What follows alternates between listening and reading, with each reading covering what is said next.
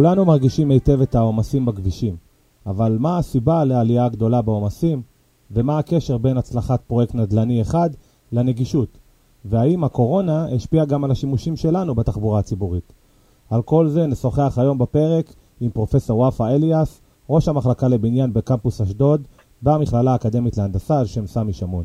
שלום וואפה, מה שלומך? שלום, שלום. אז כמו שאמרתי בפתיח, אנחנו ניגע היום בנושאי תחבורה ונגישות, ונבדוק גם את הקשר להנדסת בניין, אבל אני רוצה לפתוח איתך דווקא בנקודה אחרת. את ראש המחלקה להנדסת בניין במכללה, ואני יודע שאחת המטרות של המחלקה בכלל ושלך בפרט, הוא לשבור את הסטיגמה הזו שנשים לא יכולות ללמוד או לעסוק במקצועות הנדסה. בטח ובטח בבניין, נכון? נכון. אז מה באמת האתגר ואיך מתמודדים עם הסוגיה הזו? האמת, קודם כל אנחנו צריכים בהתחלה להוות דוגמה אישית. עצם העובדה שאישה היום יושבת כראש מחלקה להנדסת בניין, והיא בוגרת הטכניון בהנדסה גאודטית, שנחשב כמקצוע גברי, זה כבר התחלה. שאפשר להגיד לכל הבנות שזה לא מקצוע גברי. כן. משהו מקצוע גברי. המקצוע הגברי זה בסטריאוטיפ שלנו.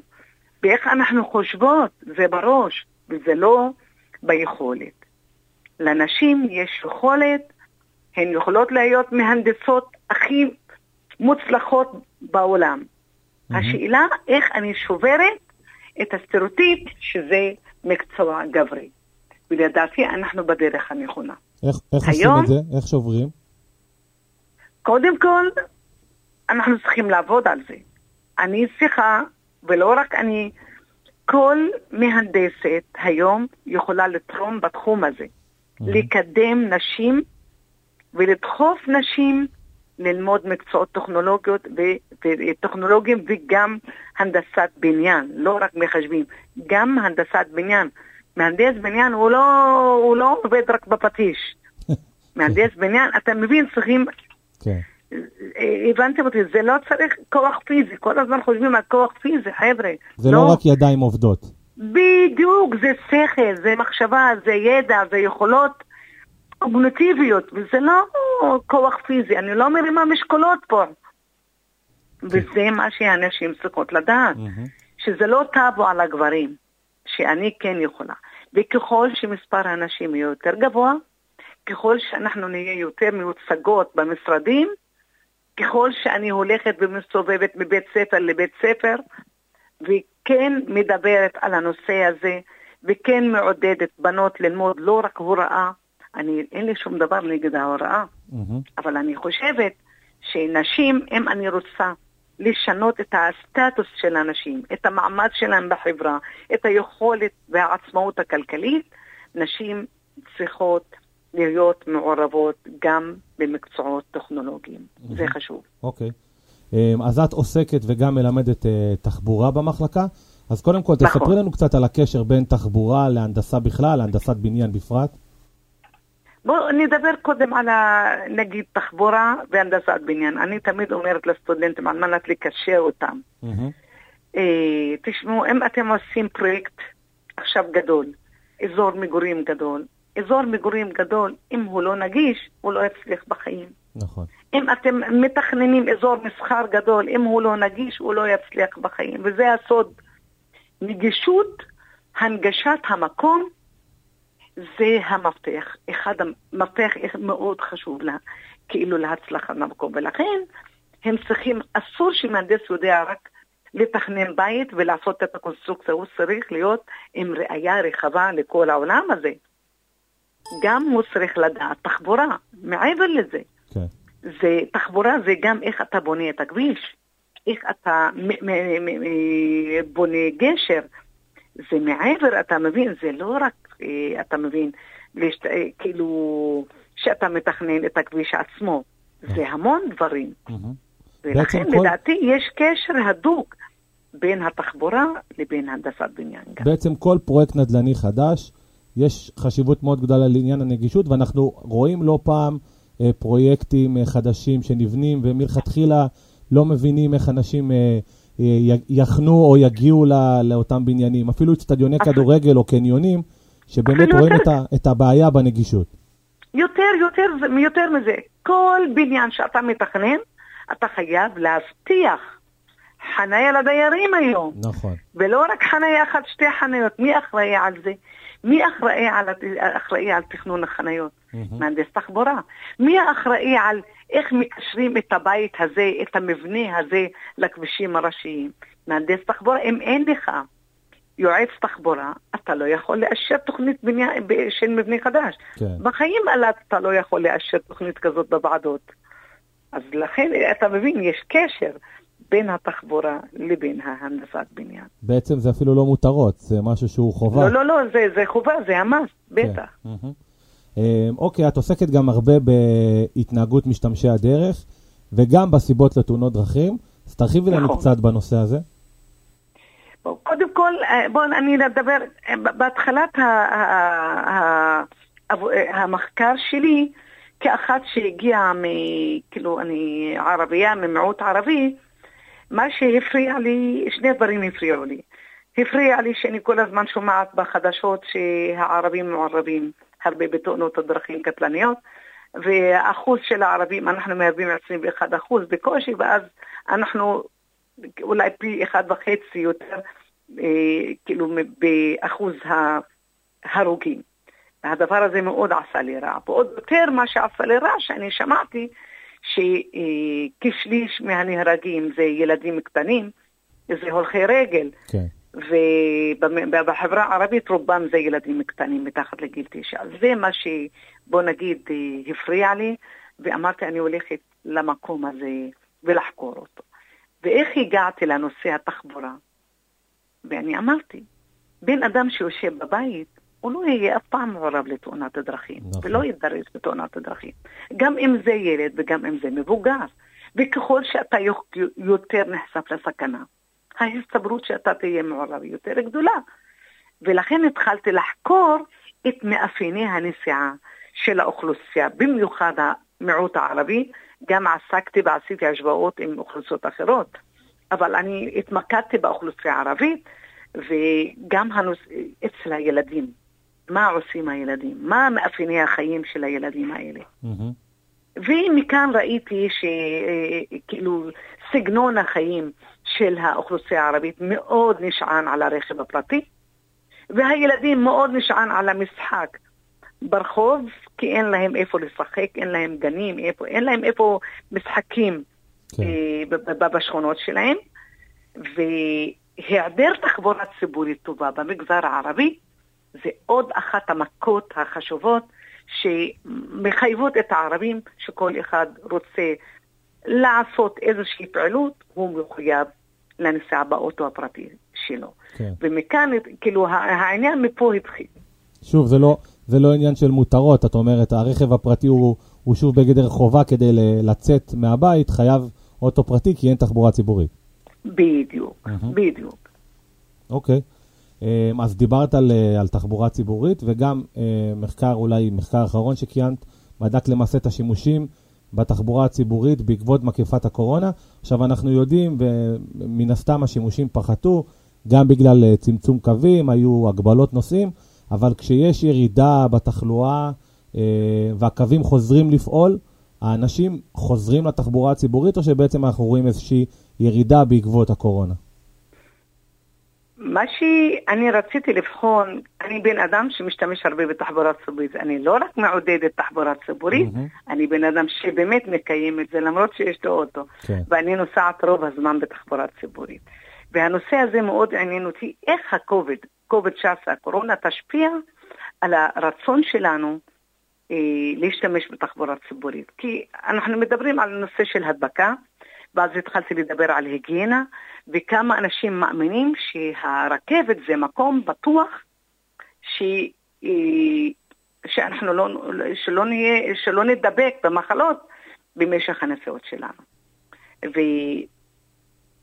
ואז גם התחלתי לשאול את האנשים, גם אחרי כל החיסונים, מה אתם חושבים?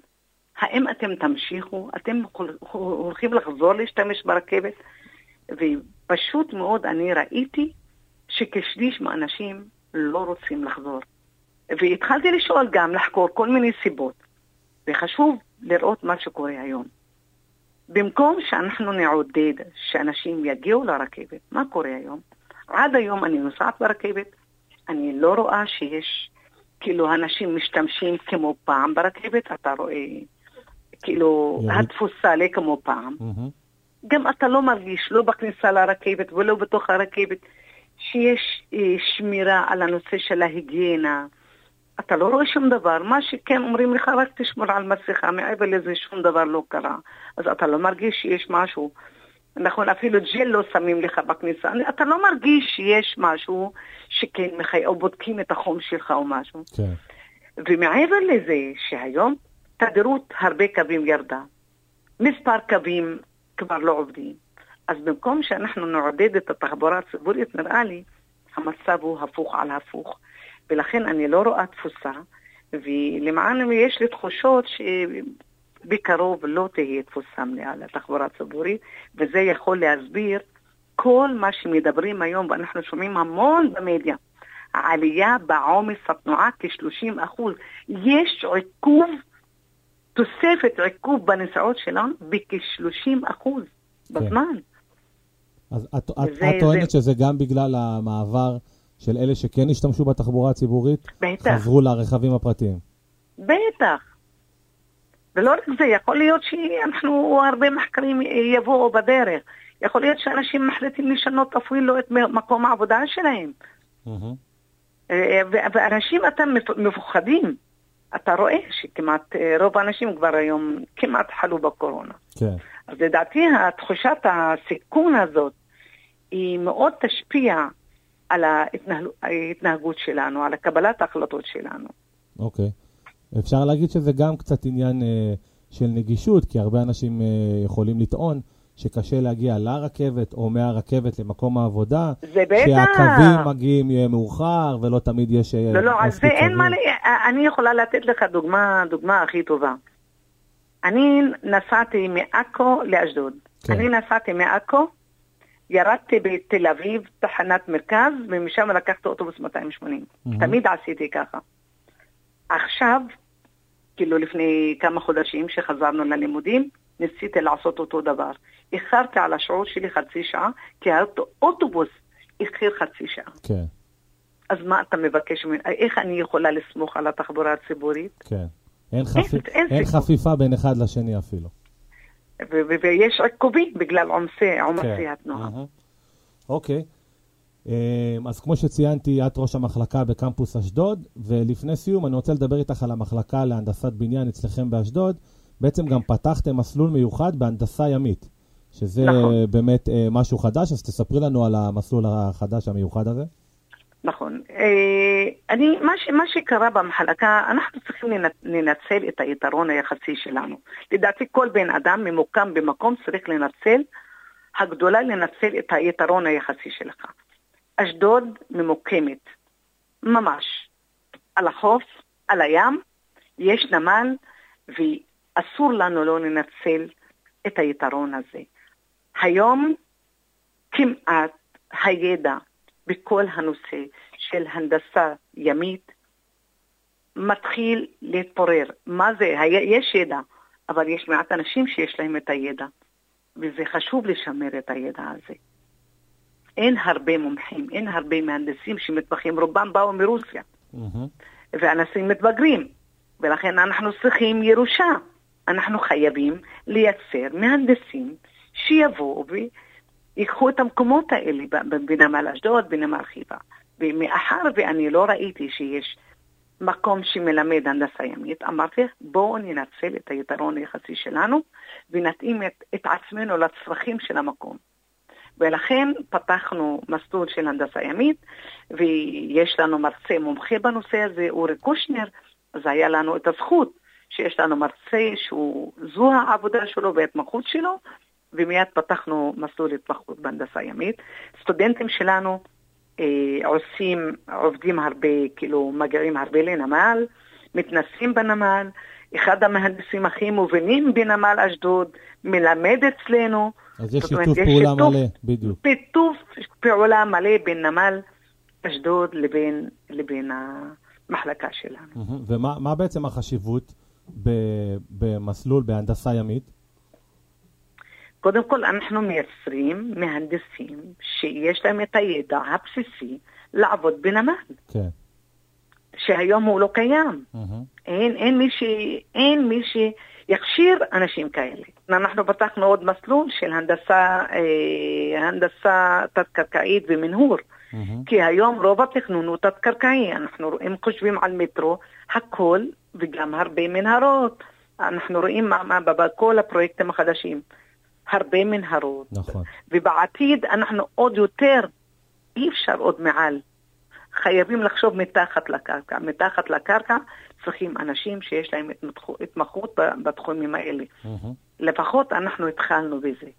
אנחנו ראינו איפה הצורך, והתחלנו לפתח מסלולים שיתאימו לצורך שלנו. אוקיי, אני חושב שבטח בשבילי, אני בטוח שגם בשביל המאזינים, קצת הבהרת לנו קצת יותר על הקשר בין תחבורה להנדסת בניין, קשר ישיר, וכמו שאמרנו, זה לא מותרות, זה חובה בכל תוכנית הנדסית. אז פרופסור וואפה אליאס, ראש המחלקה להנדסת בניין בקמפוס אשדוד של המכללה האקדמית להנדסה על שם סמי שמון. אני מאוד מודה לך על השיחה הזו. תודה רבה לכם, תודה רבה. ואתם מאזינים, כמובן מוזמנים להאזין לשאר הפרקים שלנו בערוץ, ונשתמע.